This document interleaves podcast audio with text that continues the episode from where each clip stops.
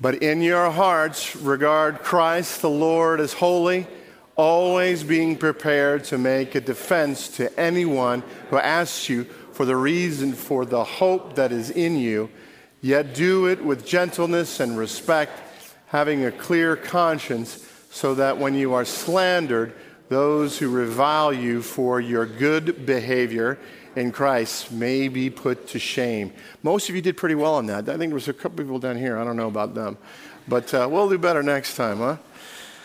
We learn it because we want to remember that Lord is calling us to give a defense for the hope that we have with, within us.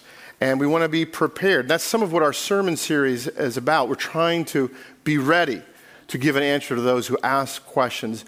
But we're also asking the question of ourselves why is it that we struggle? Why is it that we struggle to share the good news of the gospel with the people around us? Why is it that we struggle even to invite people to church? We, we asked that question of you what obstacles do you have? And, and you, you emailed back in and you texted uh, some of your answers, and we really appreciate that. And so, what we're doing is we're tailoring some of these messages to, to answer. Um, uh, or address the obstacles that you're feeling in sharing uh, Christ with others or inviting people uh, to church. And one of the answers that, that you, uh, you emailed in was that you're hurt. Uh, you've been hurt by, by the world, by, by the church. Maybe you feel, and maybe the church hasn't been as sensitive to your pains, and that's made the relationship with the church kind of hard. Maybe, maybe the church actually caused the pain. So it's no accident that we're, gonna, we're doing this message on the same day that we commissioned our Stevens ministers.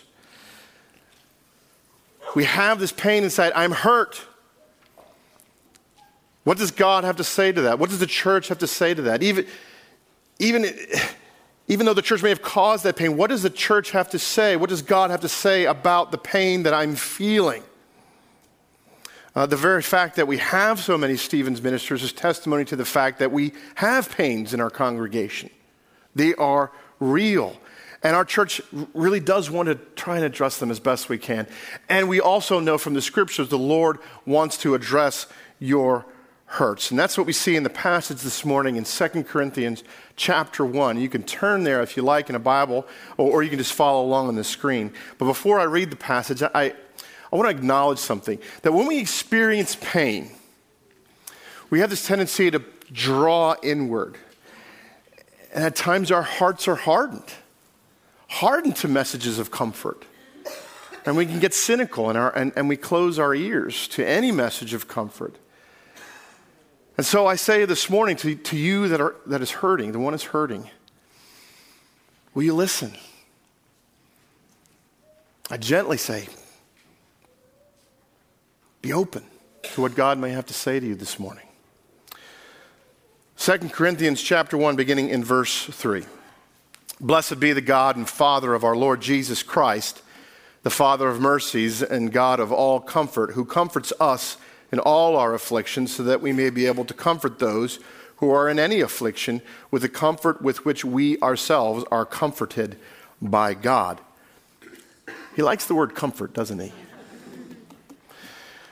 For as we share abundantly in Christ's sufferings, so through Christ we share abundantly in comfort too.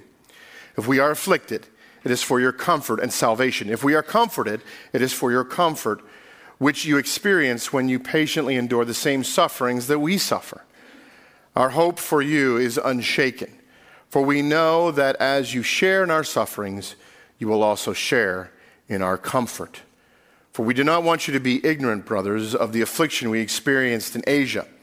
For we were so utterly burdened beyond our strength that we despaired of life itself.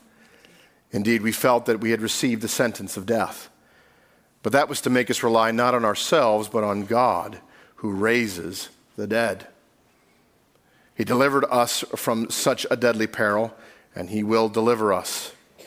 On Him we have set our hope that he will deliver us again. You also must help us by prayer, so that many will give thanks on our behalf for the blessing granted us through the prayers of many. Would you pray with me? Father, we come to you this morning and we give you thanks that we're able to meet without fear of persecution and gather to worship. And we thank you that you speak into our lives. You give us your word. And we thank you for the word here this morning. We pray that by your spirit you would give us understanding, not simply to uh, the vocabulary, the, the grammatical structure, but, but the spiritual um, application of this passage to our lives. And I pray that this day, Lord, we might know the divine comfort Paul speaks of. We pray it in the powerful name of Jesus. Amen. Amen. Thank you. Uh, a few years back, I had the opportunity to work with uh, a school district in a, on a community project, and uh, along with working on that project, I got to meet a lot of school administrators.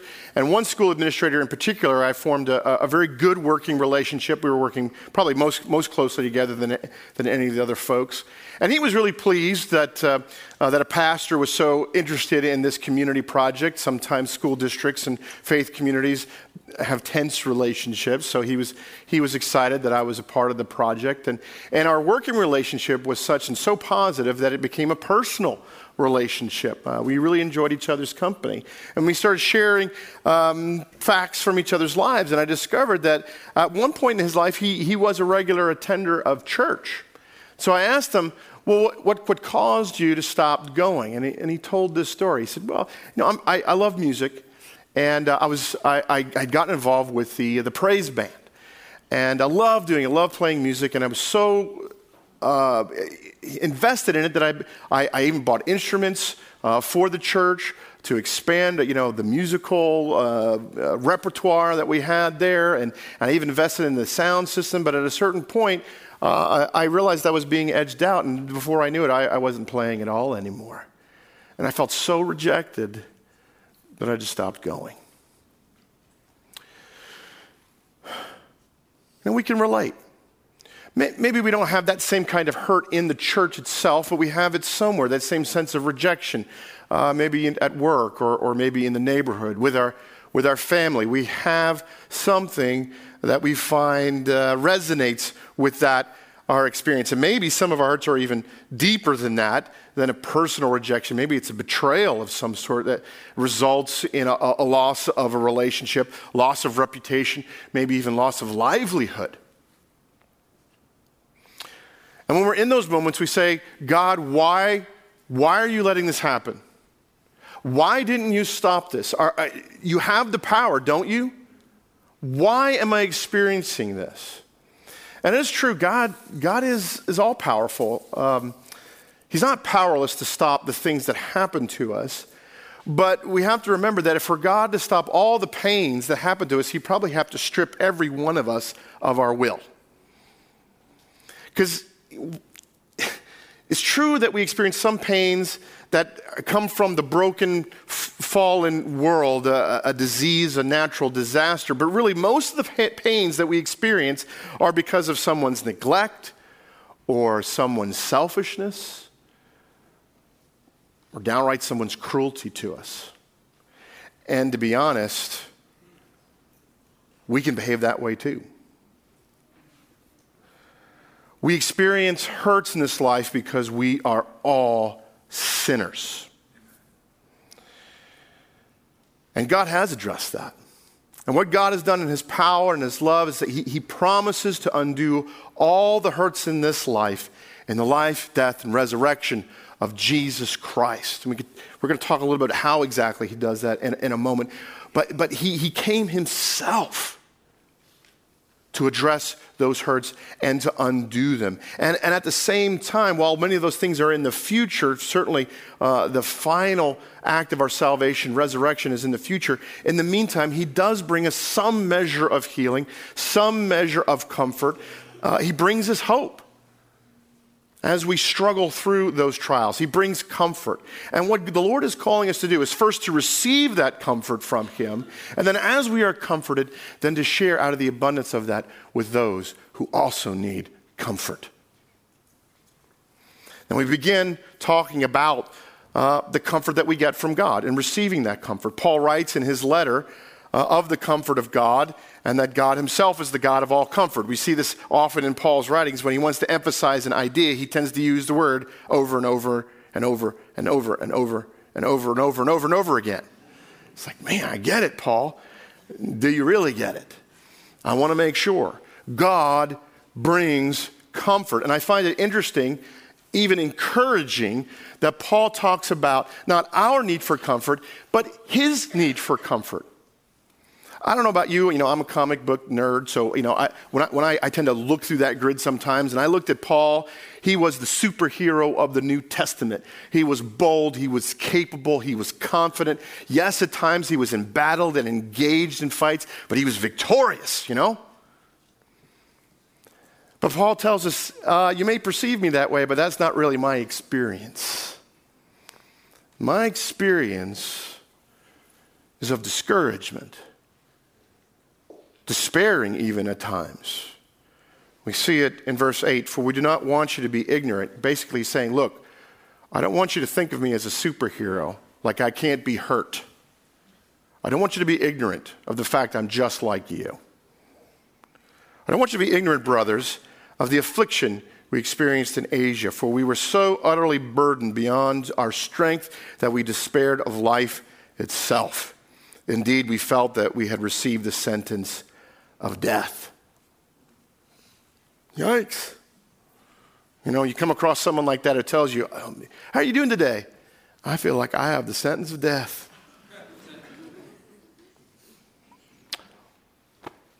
well, I wish you well with that, you know. this, this, is, this is heavy stuff. And telling people about Christ, Paul is in this, on this missionary journey. He's in what's modern day Turkey. He called it Asia. And he faced challenges, challenges so demoralizing, so devastating. They, they either felt like they were going to die, or perhaps they really did have the threat, uh, uh, uh, their lives threatened in, in the midst of that, of that mission. Now, I've never had my life threatened. I don't know about you, but, but I've never had my, my life threatened. Certainly, there's moments when I felt like uh, I want to die. You know, I remember, and maybe you've had the experience of being so sick that it, it really sticks in your head. March 2003, I got the flu. I mean, I got it really bad. I never got the flu shot before. I have gotten it every year since. I felt so bad. I wish I were dead, you know. But maybe that's not what Paul's talking about. Maybe Paul's talking about the time when I got a phone call from my mother telling me that my father had terminal cancer. Maybe it was the time that uh, a college friend of mine called me up and said, Hey, our buddy, our classmate from college, he just got killed in a car wreck. Maybe it was the time you received an email from your boss saying, This Friday, it's your last day. Or maybe when your spouse told you they didn't love you anymore. We experience hurts in this life from our family, from the world, maybe from the church. Sometimes they're self inflicted, they're deep wounds, they're real, and Paul felt them too. And certainly, Paul's talking more about the missionary journeys, but we can broaden these, these principles out to all of our hurts that we experience in this fallen life. And if Paul felt this kind of despair too, m- maybe he can tell me how to address my pain, tell me how to meet my pain. If Paul felt these things, maybe he has good advice for me. Paul, what did you do? Paul turned to the great source of all comfort. He turned to Jesus Christ. He turned to God the Father. Verse 3 Blessed be the God and Father of our Lord Jesus Christ, the Father of mercies and God of all comfort, who comforts us in all our afflictions. Okay? Well, how does he do that? How does he comfort us? Well, sometimes it's, it's inexplicable. It, it's, it's a mystery, supernaturally. He, he comes to us in our moment of despair, and I've had these experiences, and I imagine many of you have as well, where I, I'm just so hurt, I call out to God, and mysteriously I have this deep sense of His presence. And while the pain isn't taken away, I'm comforted because I know I'm not alone. Sometimes it comes in, in, in, that, in that shape. Sometimes it comes from us knowing simply the heart of Jesus as we see it in the Gospels and the power displayed in the Gospels uh, of healing. Uh, we see uh, the blind man in John chapter 9 receive his sight back. We see a demon oppressed girl find relief uh, because of the work of Jesus in Matthew 15. Or in Mark 5, there's a little girl who many people think is already dead, but Jesus says, no, she's not dead. She's just asleep. She needs, she needs to be roused, and Jesus brings healing to her. Perhaps it's, it's our hope we look to Jesus for that kind of healing. Not a permanent healing, because all of those people eventually died again, just like Lazarus, who was raised from the dead, died again. It's only temporary, but boy, I'll take temporary in the midst of my pain. Often it comes to us in the form of simply grabbing hold of the gospel of Jesus Christ and the benefits, the, the many things he gives us in our salvation. Um, when we're rejected, we know that God has not abandoned us. Why not? Because He's adopted us. He's made us a son and daughter. At one time we were far off and alienated, but He says, No, come close and call me Abba Father. When we are accused, we know the Lord has given us ultimate acquittal declared us innocent, not guilty. When we've been shamed, we know that the Spirit has made us new. He's made us a beautiful new creation. And that will go from glory to glory. Do you believe those things? And they can bring comfort in the midst of our distress. And we know that there is nothing that can be done to us in this life that the Lord won't undo and also use for our good somehow. It may not take away the dread of the pain that we're feeling, but it restores hope and purpose and maybe even a sense of victory. You know, here's the thing the scriptures don't say that God is going to make us the avoiders of pain. We're going to be made overcomers.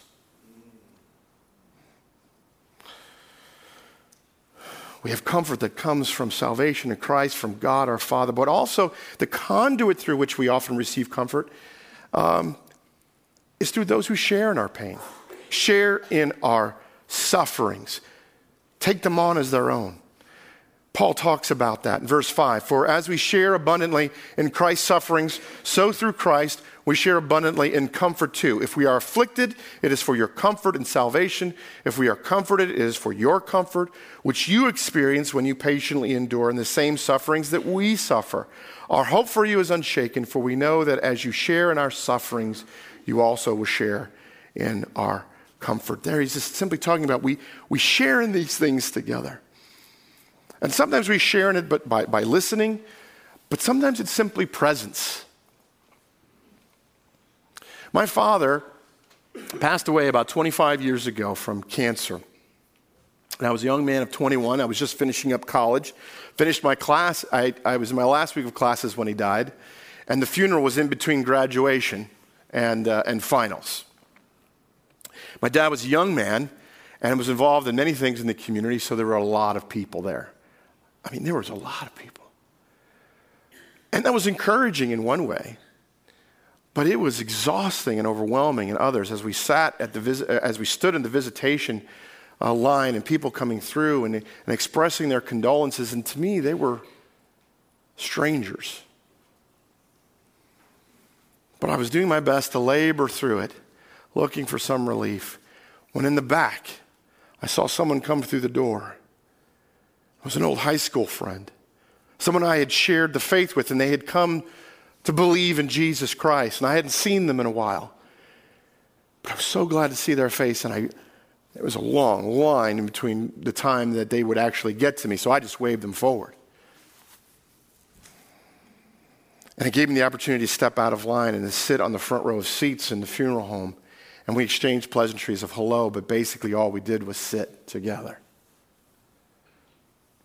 And it made the unbearable weight of the moment bearable. This is the blessing of God's family. The testimony of love that, that at least healthy churches have. I'm not saying perfect churches, there's no perfect church, but healthy churches. And, and that testimony of love, which Jesus said is the great sign that we are followers of Christ, that testimony of love is like a deep current in a river. And there are, there are moments that we can enjoy the river by, by simply kind of being in the shoals and playing in the water there and find refreshment, uh, the cool of the water. But the real power of the river isn't felt until you get deeper. And you could feel it. And it grabs a hold of you. The church is like that. You can come and play in the shoals and enjoy the music. I really like that song. I like that song when they sing that song. And, uh, and the fellowship and the donuts. And oh, my kids, they, they just love those donut holes. It's great, it's fun. But you got to get deeper to really know the power of the testimony of love that God creates in his family and the church. Even if your hurts stem from experiences in the church, yes, we're not perfect and we're like family. And sometimes the deepest hurts come from family, right? But it's also in family that we find belonging and the people who will stick with us even when we're wrong and we don't know it yet. And that's God's family. It's the institution to which he's entrusted the gospel, and it's made up of broken people just like you. And there's moments when we go, Oh, I can't believe that person said that. I'm embarrassed to be identified with so and so. Well, guess what? You're not perfect either. And if God makes room for you, he's going to make room for other people just like you. And yeah, we're going to hurt each other at times. I concede that some of us have some rough edges, so I say this when you're in pain, don't go to those people. Everybody has gifts, it's not theirs. but there are some people in our congregation who are gifted. And the Lord has brought them through dark valleys and fiery trials. You've heard some about them earlier this morning. And they've received comfort. And they want to share that comfort with you. So take advantage of it. If you are in a place of hurting right now, whatever it may be, maybe, maybe it would be a blessing to you to have a Stevens minister. And you can come talk to me, or you can simply go talk to Karen Lovell, who we affectionately refer to as Mother Superior. And she will, she will find a Stevens minister for you to come alongside you in your pain to walk with you, to share in your sufferings. If you're hurt, seek out God's comfort through those themselves who have received it. Now, to those of you who, who already know it, who know the profound grace God has given in His divine comfort, don't keep it to yourself. Share it. God sends us comfort that we might know healing in this life, but but the result of receiving that grace is that you're in a position to share out of the abundance which God has given you. Again, verse 3 Blessed be the God and Father of our Lord Jesus Christ, the Father of mercies and God of all comfort, who comforts us in all our affliction. Why?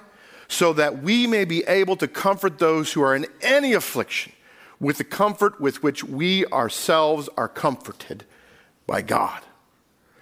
God cares for you. God, God loves you, but He's calling you to be as He is, comforting others who are in distress. And whether it's whether it's from the abundance of that inexplicable experience you have of God's presence with you, comforting you, or, or whether the hope that you, you, you've, you've taken from seeing Jesus at work in the Gospels, bringing healing to people, or from just your apprehension of the gospel and, and, and the fact that you're justified, you're acquitted before God, the fact that you're adopted and belong, or whatever other benefit there is in, this, in salvation for you, you can share that with other people. And from the abundance, the Lord calls on you to serve. And it begins by sharing, sharing first the suffering, which I know can be difficult. Because sharing the suffering, suffering often means reliving it a little bit. But then after sharing that, sharing the comfort you received, the comfort that God sent in the midst of your pain. Paul goes on to describe the experience of sharing both in suffering and comfort in verses 5 and 7. He says, For as we share abundantly in Christ's sufferings, so through Christ we share abundantly in comfort too. skipping down to verse 7. Our hope for you is unshaken, for we know that as you share in our sufferings, you will also share in our comfort. What is he getting at there? He's saying that as we share in people's sufferings, as we enter into it by listening, by talking to them, by taking it on, by praying for them, by wrestling with God in prayer for our people, we become bonded to them in their experiences, both in their suffering, but then also in their comfort and maybe even triumph over this suffering and trial. A number of years ago, I was ministering to a couple at another church who were having great problems with infertility. And if you've experienced this, you know the pain of it, uh, of, of, the heartbreak, of the disappointment of trying and it not working out, of trying and not working out, of going to doctors and trying certain drugs and then going, trying procedures and then, uh, and then waiting and, and, and then the disappointment that comes and then basically starting the cycle all over again.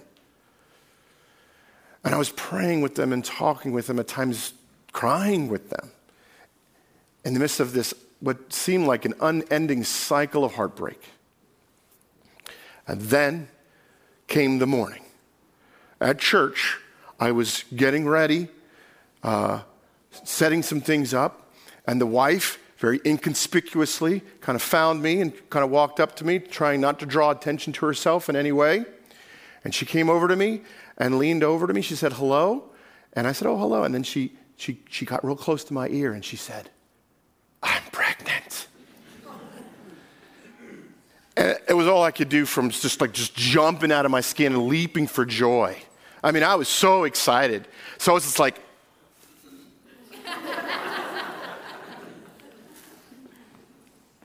Now, I, I, wasn't pregnant. But boy, I shared in their joy. We share in people's sufferings, but, but we also get to share in their comfort and maybe even their triumph. There are times when God, in our, in our prayers, He says to us, wait. There's times He even says no, but He also says yes.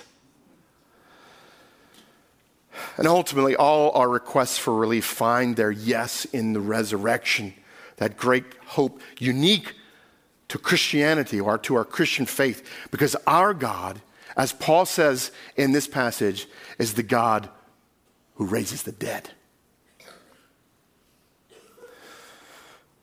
Our hurts may give us pause in our enthusiasm for church or, or, telling people about Christ, but if we can see past the hurts to the healing that we have, we have something unmatched in power to offer people.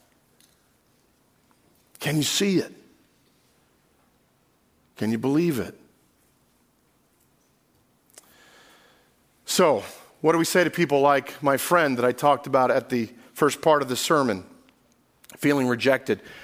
We certainly want to offer him friendship and inclusion, but it, but it really begins with the source of our own acceptance, doesn't it? Knowing that we're accepted by God and included by God. God says to the lonely, Come, be my son, be my daughter. God says to the shamed, See, I have made you new, and you are lovely. God says to the guilty, I have made atonement for your sin by my very blood. If you don't know the comfort of this good news, I invite you to put your faith in Christ and begin to taste of this divine comfort. And if you already know this comfort, share it. Share it with people who desperately need it. Will you do that? Let's pray. Father, we thank you for, again, your grace to us, the great comfort you've given us in Jesus Christ. And we pray that as we are deeply, deeply comforted by that, we might share it with others who are also in pain, who also say, I am hurt. And will we together find healing in your love and your mercy? We pray it in Jesus' name. Amen. Amen. I like that. We receive comfort as we hear the word preached, but also we receive comfort in a different way here as we see the same gospel portrayed in a dramatic fashion. uh, in the cup and in the bread. Here we celebrate not so much the death of Jesus, but what Jesus' death accomplished for us redemption, the healing of all our deepest hurts. And if it's your faith, you look to Jesus, He invites you to come and be strengthened in that faith. Not to put your faith in these elements, but to put your faith in Jesus Christ, who is represented in what we do here today. That's your faith, whether it's weak or strong. Partake and be strengthened and renewed in that faith. If it's not your faith, I would encourage you not to partake. Um, don't be embarrassed by that. We're just, we just wouldn't want you to profess something with your actions, which wouldn't be true of your heart and your mind. But but if, if you don't have your faith in Jesus, maybe now is the moment. Maybe now is the moment to say, Yes, I am hurt and I need healing, and I look to Jesus for it. Would you pray with me that the Lord would use the supper this way? Father, thank you again for your, your grace and mercy towards us in Jesus Christ, and we thank you for this sign, this symbol of your love for us. And we pray that by your Spirit you would take these very ordinary things, bread and grape juice, and do something extraordinary with them. Build us up in confidence of your love, that we might leave this place more like Jesus than when we came. By your Spirit, Lord, work in us and through this sacrament. We pray it in Jesus' name. Amen. On the night that Jesus was betrayed, he took bread and broke it and said, This is my body which is given for you. The same way, after the supper, he took the cup, and having blessed it, he said, This cup is the new covenant in my blood. Do this whenever you drink of it in remembrance of me. And whenever we eat this bread and drink this cup, we proclaim the Lord's death, the power of it, the love that inspired it. We proclaim that to ourselves and to the world until he comes again. Just a few words of instruction here. We're doing something a little bit different. Uh, we have unleavened bread this morning. Don't be surprised by that. It's just like the bread that Jesus used in that first Lord's Supper. And if you need a gluten free option, it is, uh, as always, underneath the cloth to the side here. Uh, and then after we're done with the, uh, the cups, please pass them to the edges. Would the servers now come forward and distribute the Lord's Supper to the congregation?